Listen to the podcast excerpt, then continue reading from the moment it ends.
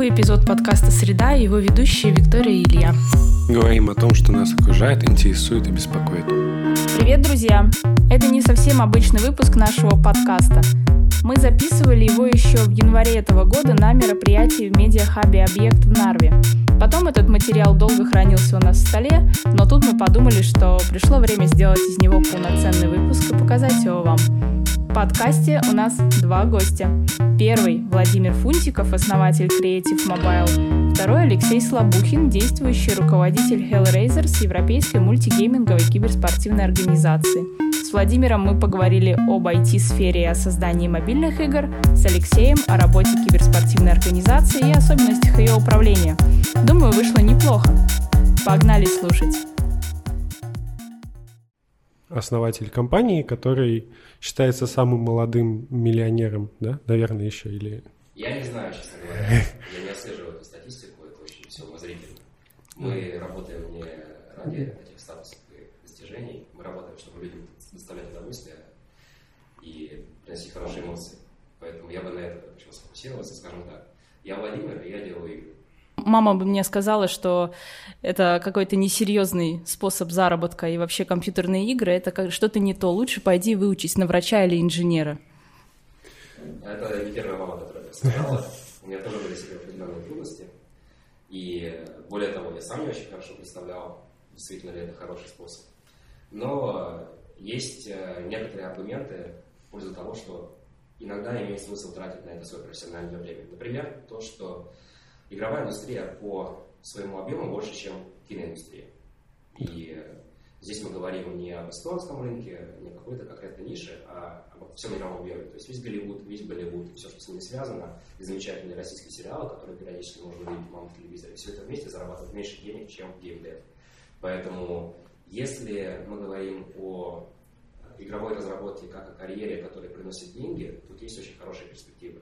Надо понимать, что помимо ребят, которые просто играют в игры, например, или там рисуют что-то, как это обычно представляют, а, мы э, работаем с специалистами в области машинного обучения, например, и big data, больших данных. И это э, такие отрасли, где сейчас огромный спрос на компетентных людей, огромные совершенно зарплаты, и гейминг покрывает очень широкий спектр специализации, э, карьерных возможностей и способов для самореализации. Ну, там буквально от озвучки до, получается, машин-лернинга, бэкэнда и так далее, все это является возмож... возможной сферой для развития в геймдеве. Да, более того, многие навыки, которые приобретаются в геймдеве, они не являются абсолютно уникальными и неприменимыми где-то еще. Хороший программист остается хорошим программистом на любой платформе, делая только специфики. Хороший специалист по математическому анализу, по статистике, по машинному обучению, он практически универсальный. Тоже может стать хорошим художником или специалисте по рендерингу, поэтому не надо это сужать до какой-то конкретной студии или какого-то конкретного продукта. Вариантов для карьерного развития отсюда очень много. В Эстонии хватает таких специалистов? Катастрофически нет. И у нас сейчас почти у каждого университета есть направление программирования. Нет направления геймдева, но есть программ... обучение программированию. Достаточно ли сейчас выпускают э, университеты программистов, которые смогут пополнить ряды? Трудно сказать, поскольку у нас довольно разогретый рынок именно в IT-сфере. И Эстония заработала себе довольно сильную репутацию за счет своих юникорнов, за счет э, больших успешных компаний уровня TransferWise, Bolt, Skype и многие другие, которые появились последние там, несколько лет, 5-10 лет, где везде есть спрос на инженеров, на программистов, поэтому э, соотнести это все с э, тем, что поставляют университеты, довольно трудно. То есть есть и рабочая сила, грубо говоря, да, так упрощенно, есть и большой спрос. Поэтому всегда стоит вопрос в качестве и ожиданиях людей. Потому что, с одной стороны, э, программистам будет очень здорово, но если молодой человек выходит из университета, и он уже ожидает, что его возьмут э, там, в юникорн и будут да. давать ему сразу хотя бы... Две-три средних зарплаты. Ну да, 4-5 тысяч евро чисто на руки, просто за то, что он получил свой диплом и научился программировать. То, с одной стороны, специалист есть, с другой стороны, пользы от него для тебя не очень много. Можно ли сказать, что сейчас люди, которые после университета хотят работать по специальности, они достаточный уровень или университеты, скажем так, э, не дают достаточных навыков и умений э, для работы? У меня здесь очень такой такое субъективное мнение, поскольку я сам по образованию программист, и по образованию, в принципе, тоже мне это очень нравится, считаю, что это отличная профессия с огромным количеством плюсов. Но научился программировать я не в университете. В университете положили начало. В университете я прошел два курса э, базовых, которые меня познакомили с тем, что такое программирование, и избавили меня от страха перед этим. Потому что до этого я боялся, потому что математика очень трудно, э, скучно, не хватит меня мозгов на это. Э, там были сделаны первые шаги, но именно хорошим программистом я стал не там. Хорошим программистом я стал за счет того, что я начал делать какие-то вещи, которые мне были интересны, начал сам искать информацию, начал развиваться и постоянно попадать в ситуации, когда мне не хватает навыков, не хватает э, инструментов каких-то искать решения. Ну и, конечно, пойдя на втором курсе работы по специальности, попав в довольно жесткие условия в плане нагрузки, технологий и всего остального, я просто потопнуло на то, чтобы совершенствоваться постоянно. И просто вот глядя на диплом человека, нельзя сказать, он э, научился писать какой-то код, или он пишет хороший код, или он способен управлять другими людьми, проверять качество их кода, например, потенциально. Это все надо выяснить на практике. Я думаю, как и во многих других специальностях, когда университет не дает тебе достаточно практики, хотя именно с практикой ты получаешь вот эти те самые уникальные навыки, которые помогают тебе расти именно как специалист, когда ты решаешь в реальной жизни сложные задачи. Безусловно, для того, чтобы развиваться, надо переходить через какие-то кризисы, то есть когда ситуация, где тебе не хватает инструментов. Я всегда сравниваю со спортом, да, то есть если ты приходишь в спортзал, ты делаешь какие-то легкие веса, э, еще быстро раскачиваясь как-то в интенсивном ритме, э, которые не вызывают у тебя никакого сопротивления, у тебя мышцы потом не болят, и ты не устаешь, и ты расти, естественно, не будешь. То же самое с э, интеллектуальной нагрузкой. Университет не может всех, из всех нажимать все соки, потому что тогда просто количество людей, которые закачивают, будет минимальным, а количество, скажем так, депрессивных расстройств будет максимальным. Поэтому это такой общий вариант – люди разные, по-разному развиваются, в разное время готовы к тому, чтобы перейти на новую ступень. И здесь, конечно, нужно какое-то осознанное усилие от самого себя и тогда Эстония считается достаточно либеральной страной для бизнеса, для создания в нашей стране компании. Согласитесь ли вы с этой точкой зрения или считаете, что все-таки нет, в нашей стране трудно вести бизнес? Я скажу просто и потом сложно. Просто, да, действительно, в Эстонии все для этого есть, и среда довольно благоприятная. Сложный вариант ответа – компания, компания рознь. Для какой-то компании необходимо находиться в Силиконовой долине, чтобы получить доступ ко всем возможностям финансирования и продвижения своего бренда. Для какой-то компании необходимо находиться на Каймановых островах или там, в Сент-Китс например. А для какой-то компании э, нужно быть в Китае, чтобы использовать какие-то политические преимущества, которые с этим связаны, или доступ к рабочей силе. Поэтому, а, если смотреть это ну, как максимально широко, то нужно сравнивать и выбирать. Если смотреть на этот вопрос как а, стоит ли нам горевать на тему того, что в Эстонии не создано каких-то возможностей, то нет, не стоит, все тут есть. Можно начинать бизнес, можно зарабатывать деньги, есть довольно неплохой пол рабочей силы с разной спецификой. А, но вот даже если взять гейминг, да, мою предметную область, а, вы упомянули, что геймдеву не учат почти не учат, на самом деле учат. Мы это сдвинули тему с мертвой точки, и сейчас есть несколько учебных заведений в Эстонии, которые хотя бы по геймдизайну или игровому программированию дают, а, если не обязательные или, как называется, зачетные хотя бы а, дополнительные. То есть ребята, которым это интересно, могут пойти и э, научиться в академической среде каким-то вещам. Вот поэтому даже в относительно новой индустрии все равно пол рабочей силы появляется, а, есть с кем работать, есть откуда получать капитал, поэтому жаловаться особо не на что. Все равно, насколько я знаю, и насколько я слышала от знакомых, кто занимается программированием, учится на программистов, порог входа в эту сферу очень высокий или очень трудный. очень, очень, тру, очень трудно попасть, пройти конкурс Практику. Э, в какую-то хорошую фирму, но если ты попадаешь туда, то дальше у тебя есть огромное количество возможностей для развития. То есть вот на входе идет очень сильный фильтр тех, кто достаточно обладает навыками и недостаточно. Ну, это мне кажется нормальным. Ну, то есть для меня кажется нормальным, что фирмы хотят брать людей, которые, скажем так, э, готовы учиться и проактивны, которые... Абсолютно. Мне просто кажется, что в Эстонии это именно в сфере IT очень жесткая конкуренция. Ну, вот настолько что... жесткая, что, наверное, ни в одной другой сфере нету такой конкуренции. Я охотно в это верю, поскольку у нас довольно сильная культура а, предпринимательства именно в IT сложилась. И она не полностью доморощены. Что я тебе хочу сказать? Эстонские фаундеры а, вдохновляются Силиконовой долиной. Это всем известно, оттуда берутся примеры, оттуда берутся какие-то модели развития бизнеса финансирования и общая культура всего, даже вечеринок. Но кроме всего этого, это приносит подход к найму, который действует в сфере с очень высокими стандартами, высокими требованиями.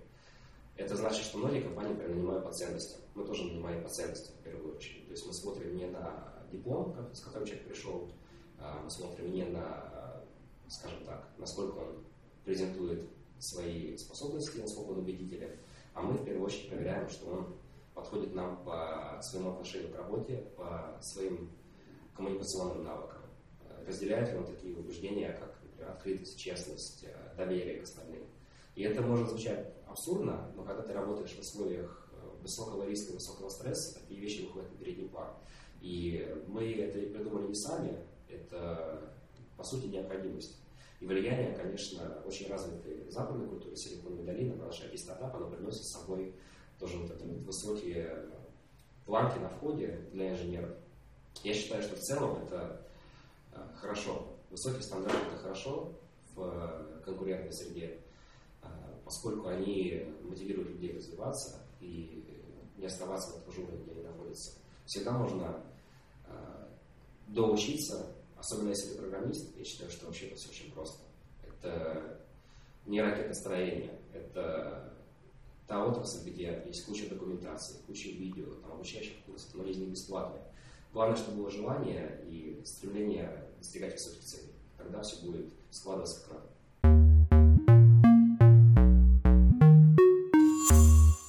Какие ты можешь назвать самые прибыльные жанры, если их вообще можно назвать? Именно если говорить о мобильных, да. правильно? Если говорить о продажах, то есть основной выручки какого-то сегмента, то это стратегии и то, что называется казуальные стратегиями мы обычно понимаем игры вроде Clash of Clans, Clash of Clans да, и более хардкорные варианты, то, что называется 4X стратегии, это Game of War, uh, Wars Mobile и все, что с ними связано. То есть такие очень глубокие игры, у которых не такая большая аудитория, но, как правило, люди инвестируют их очень много. Аудитория там обычно довольно возрастная, от 30 лет и выше. Многие из самых таких э, серьезных игроков, там 40-50, с одной стороны, не самый массовый рынок, но по объему очень, э, очень привлекательный.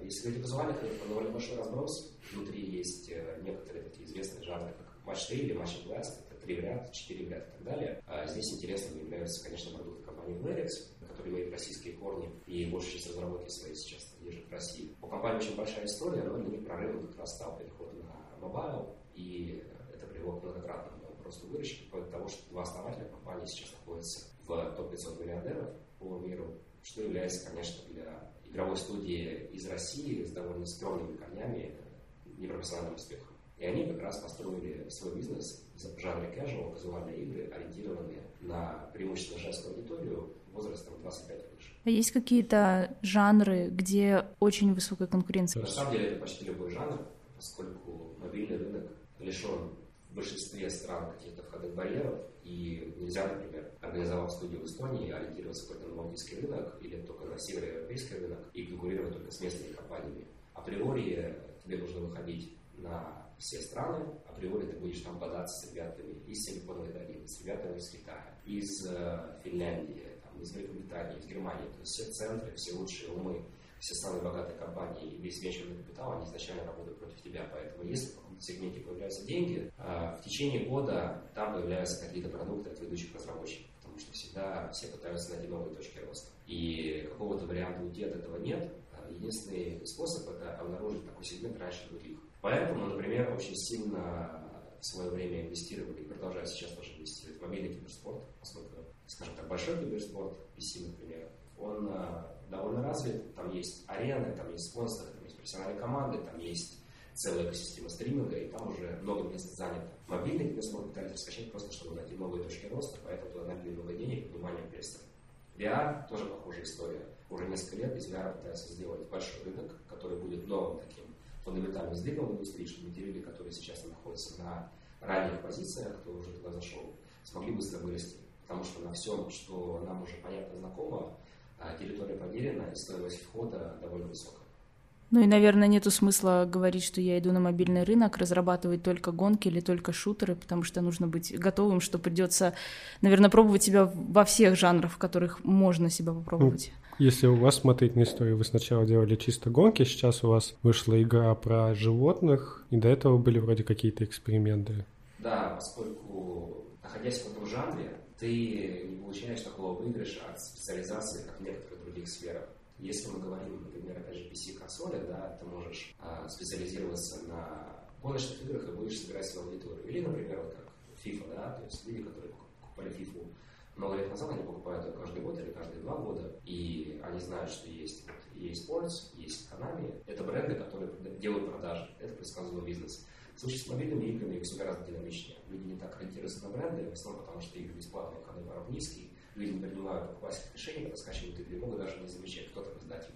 Я уверен, что многие люди, которые э, входят в те 400 миллионов человек, которые играют в наши игры, в Эстонии, понятия не имеют, что это сделано в Таллине, и э, просто не обращали внимания. Специализация вот именно в этом жанре, она тебе не дает каких-то особенных бенефитов, кроме чисто технического мастерства. И встает вопрос, стоит ли твой, э, твои ноу-хау и твоя вот техническая компетенция того, чтобы отрезать себя от остальных 90, 95, 99% рынка. Ну и получается, что вы конкурируете сами с собой. То есть у вас есть один продукт, вы выпускаете другой продукт, а логично, чтобы они были как бы в разных категориях.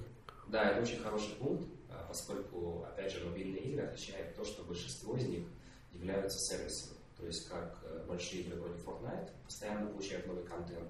На самом деле эта модель, она укрепилась именно на мобильном рынке изначально, где мы уже 10 лет назад стали делать бесплатные игры.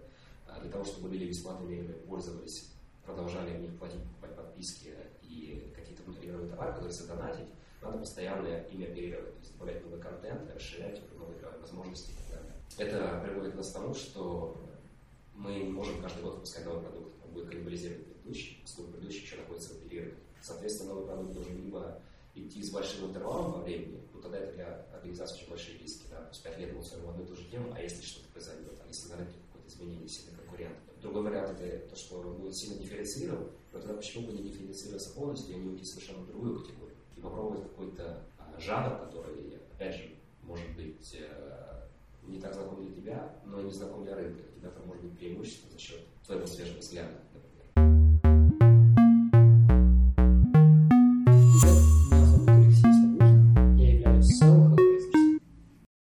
Организация существует с 2014 года, я начал работать с начала 16 -го. Первоначально организация создавалась на базе одного состава, это был CSGO. Также были такие дисциплины, это Dota и там. Сразу интересный факт, танкисты у нас были чемпионами мира, и мы иногда делили первенство с Нави. Но ситуация была такая рынке, что нам пришлось подписаться от чемпиона мира, потому что рынку и клубу это было не совсем выгодно. Дальше существовал у нас только CSGO состав, появлялась Dota, и сейчас уже полностью у нас закрепилось две дисциплины CSGO и Dota, так, называемый, так называемый мультигейм произошел. И в будущем, на основе памяти на презентации, которая готова на 2020 год, планах подписать еще несколько составов. По другим дисциплинам, к примеру, это могут быть Fortnite, AutoChess и другие. И дисциплины, которые находятся сейчас на пике. И дальше смотреть на другие также игры и работать по ситуации. Как вообще выбираются составы вот с точки зрения руководителя организации, который вот подписывает с ними контракты? То есть там есть какие-то определенные критерии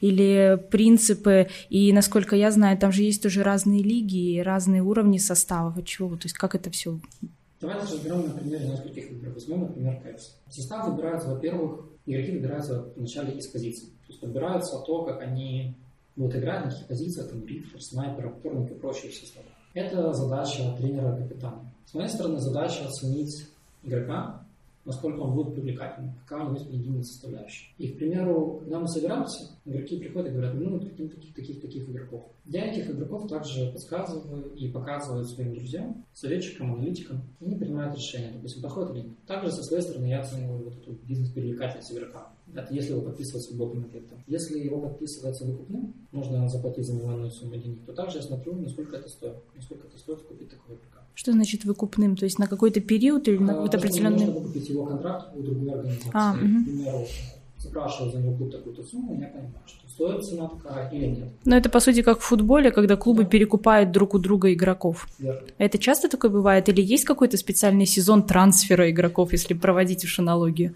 Если брать касательно трансферов, то вообще таких временных рамок нет. Можно купить и продать игрока в любой абсолютно момент. Просто насколько это целесообразно для клуба. К примеру, мы возьмем основные трансферные окна, это в доте после International и в КС после каждого мужа. Когда команды распадаются и опять собираются, и решают, кто с кем будет играть. Поэтому обычно контракты многие подписывают до конца чемпионата именно главного. Касательно того, что выкупать или нет, это решение ситуативное. К примеру, если клубу нужно срочно выкупить игрока, чтобы усилить свои позиции, они могут выкупить и сейчас. К примеру, как последняя была сделка Нави, когда выкупили нового игрока перфекта. То есть они понимали, что уже на короткой дистанции у них не получается, через три месяца уже мажор стартует, и они ничего не достигнут. Им пришлось купить игрока. Если взять Европу, то цена на игроков в Европе намного ниже, но зарплата там выше. Если мы возьмем СНГ, цена на игроков выше, а зарплата ниже. Как говорится, полка двух концов. Но ситуация, допустим, такая, что в Европе очень много есть свободных игроков с которых можно собрать состав. Но вопрос, собираются ли они? Потому что для, сыгра... для того, чтобы они сыграли в кейсе, требуется полгода, к примеру. Возьмем какую-то зарплату среднюю, к примеру, возьмем 1006 долларов игрока. В итоге вы имеете уже месяц затрат на 40 тысяч. И вам нужно это как-то отбить.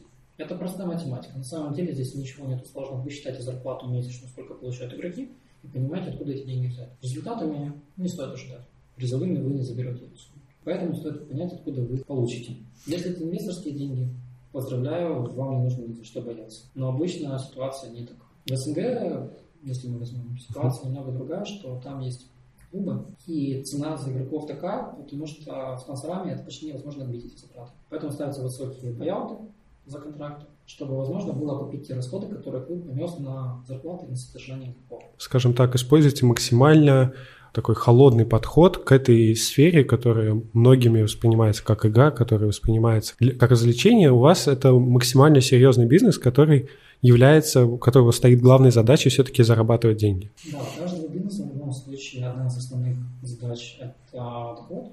Понятное дело, есть миссия в бизнесах, это не заработок денег, каждого на своем. Если мы берем киберспорт как бизнес, суть простая, мне нужно, чтобы доход был меньше затрат. То есть, если мы покупаем этого игрока, то я точно так же, как любые там станки и прочие компании, я его ставлю на амортизацию. Я просчитываю, сколько он будет строить. Также сделать все эти финансовые модели. Это уже давно не игра для тех людей, которые находятся на этом рынке, потому что суммы капитализации рынка выросли уже в разы. Поэтому используется действительно системный холодный подход. Возможно, это у меня такой стиль. Некоторые делают такой более творческий. У нас же в организации одним из дополнительных пунктов является это назовем так, собеседование с психологом, после которого я получаю оценку игрока.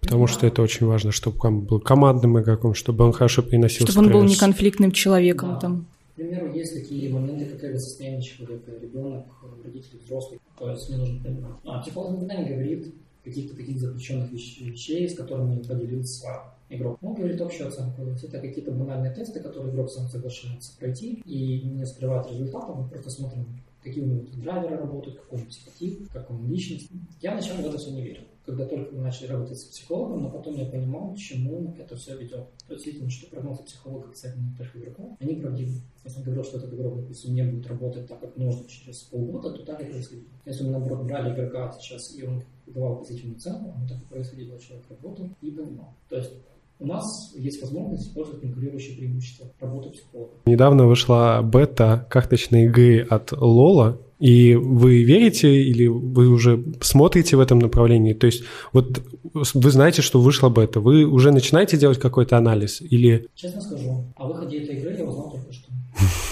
Хорошо.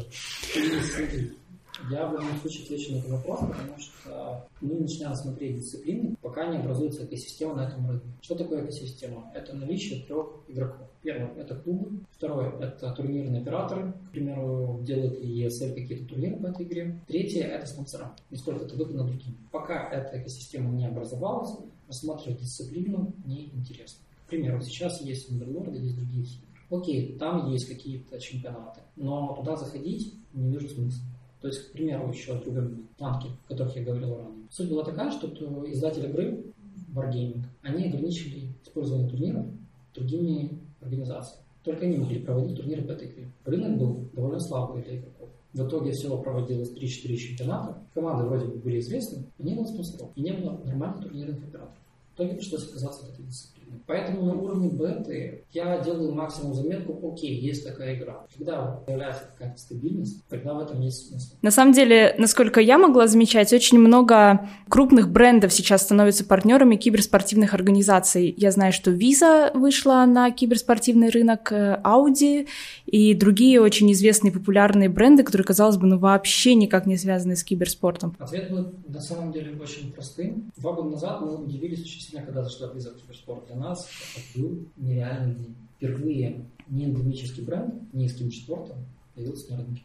Это был перелом. И дальше начали появляться такие бренды Adidas, Monster, Red Bull, все возможные компании бренды. Особенностью является то, почему они на самом деле заходят на рынок, это то, что реклама и маркетинг на рынке киберспорта очень сильно лояльны чем других. Представьте, вы являетесь бренд-менеджером и вам нужно распространить информацию о своем бренде. А киберспорт это канал. Канал, когда стучаться. Вы просто оцениваете, он подходит для вас или нет. Почему, допустим, Audi и BMW сейчас вкладывают очень большие суммы, несмотря на то, что там целевая аудитория 16-24. Потому что эти люди через 10-15 лет начнут покупать машины. И первое, что они будут смотреть, это Audi и BMW. Машины, на которых ездят их кумиры. Как, к примеру, Mercedes, который дает машину лучшему игроку чемпионата. Они играют в долгую. Они закидывают уже на 10-15 лет вперед. Если вы посмотрите все абсолютно бренды машин, каждый бренд спонсирует какую-то команду. Иногда несколько. Энергетики все сейчас спонсируют какие-то команды. Нет ни одного энергетика, который бы что-то не спонсировал. Ну, это, мне кажется, потому что какая-то вот возникла связь, что киберспортсмены или люди, которые играют в игры, часто пьют энергетики. Да, это верно. То есть они нашли смешанную целевую аудиторию. Вопрос очень простой. Подходит ли киберспорт для аудитории. Дальше можно очень долго думать касательно привлечения, какие команды, какие компании могли быть. Я всегда подхожу к компаниям, которые, допустим, не хотят или отказываются работать, простыми словами. Я говорю, сейчас вы просто потеряете свой шанс, потому что дальше цена интеграции, цена захода спонсора на рынок будет стоить дороже. Если вы сейчас нам заплатите одну сумму, то потом придется заплатить намного дороже. Поэтому лучше подпишитесь нами сейчас на низкой цене и прибейте своих конкурентов, потому что их еще здесь нет. Такой вопрос, что у многих спортивных, именно обычных спортивных клубов есть свои школы, где они обучают, находят каких-то хороших игроков, и еще до того, как эти игроки стоят миллионы, миллиарды евро, сразу их э, берут себе и обучают, чтобы потом, возможно, их даже продать, даже не для того, чтобы они играли в их клубе, а чтобы продать их сразу. Существует такой бизнес сейчас в киберспорте или он развивается? Сейчас этот бизнес, я думаю, еще развивается, только начались первые шаги. Я буквально на неделе полторы назад увидел интересную картинку, где показывается рентабельность таких спортивных академий у разных спортивных клубов. Мы когда-то думали насчет этой идеи еще года три назад создание какого-то своего буткемпа хауса, где мы бы тренировали игроков и продавали. Я так скажу, идея сейчас находится на втором этапе, она не вписывается в текущую экосистему. Почему? Например, можно воспитать 5 игроков и усилить свою команду. Но чтобы усилить, это можно потратить месяца 2-3 на постройку Для того, чтобы раскрылся игрок, действительно он стал профессионалом, нужно две вещи. Первое – это участие в топовых чемпионатах. То есть он должен ездить с командой на игры, которые играют там топ-20 команд. Тогда он себя может раскрыть. Второй фактор – это наличие людей, которые раскрывают таких игроков. Хорошим кейсом, но скорее я бы назвал это как спортивная школа. У нас был игрок турецкий в боксе. Мы его нашли в тир-5 команде, он с нами начал играть, и мы ему дали две вещи. Участие в топовых чемпионатах и людей, которые его раскроют капитана, налить контрибьютор. Он стал тем, кем он есть сейчас, играя в клубе, который занимает топ-2. Похожий проект сделали на они запустили Navi Junior Академию, которую отобрали из 20 человек, если не ошибаюсь, пятерых, и с ними играют. Но там есть ситуация такая, что они усиливают свой состав, выбирают других игроков, но эти ребята не могут участвовать на тех же чемпионатах, где участвуют Нави, пока они находятся в этой команде. Смысл держать Академию сейчас скорее будет. Открывая небольшой инсайт, ESL будут делать, скорее всего, лигу для академии, потому что уже наступил тот период, когда это развивается. Но как таковой спортивной школы, которая воспитывает кадров и продает, в Counter-Strike нету. В доте вряд ли появится, потому что предложение игроков намного больше, чем спрос киберспортивных организаций. Несколько лет назад начался такой тренд, как мобильный киберспорт. На самом деле я за мобильным киберспортом не очень сильно слежу. Мне поступают очень часто заявки по такой игре, как PUBG Mobile. Я их рассматриваю, но там нету той привлекательности, которая сейчас есть, допустим, в обычном. Будет ли в будущем за ним? Я не знаю. Сейчас ситуация такая, что PUBG, допустим, мы запретили полностью рекламу когда бейтинг является основным партнером в киберспорте, нет смысла подписывать, как я вижу, состав по мобильным играм. Это имеет смысл подписывать как третьим шагом состав, чтобы, допустим, подписаться под какого-то партнера. Ну, например, если бы я рассматривал мобильный киберспорт, то я бы делал так. Я бы нашел состав, пришел бы к какому-то мобильному оператору и сказал, есть ребята, которые готовы играть, они будут играть на телефонах, они будут играть или там с вашим оператором, а производитель, например, телефонов, там, например, Xiaomi, что они будут играть на ваших телефонах. То есть предложение и рынок. Но это очень ограниченный сегмент. То есть ну да, там буквально игроков. 100 игроков на всем этом рынке. 100 игроков, да. вторых компаний ограниченные, которые могут вот это все подписаться. То есть это сухая модель. Считаю количество призовых, считаю количество зарплаты и считаю, сколько по спонсорам можно там быть. Есть еще такая же особенность PUBG Mobile, которая характерна вообще с Battle Royale играми это Fortnite, это PUBG. Эти игры очень сложно смотреть. В Counter-Strike все очень просто. 5 на 5, камера работает или на одном из игроков, или на пролетах общей ситуации. Dota — это человек, который двигает курсором по карте, и можно смотреть всю драку. В PUBG, Fortnite очень сложно следить за тем, что происходит, особенно в начале. Это переключение карт, это камера. Довольно динамично. И я считаю, что в мобильном киберспорте это плюс-минус так же. Плюс я там знаю, что в мобильном киберспорте есть разные игры, там на 4 пальца, 8 пальцев. В общем, там отличие, играете вы одной рукой, двумя руками. Я рассматривал какой-то период этот эшелон, но я не увидел там такой привлекательности, хотя заявок поступает очень много. CEO должен обладать каким-то солидным опытом игрока какой-то игры или скорее нет, или это такая чисто административная работа? Я бы сказал желательно.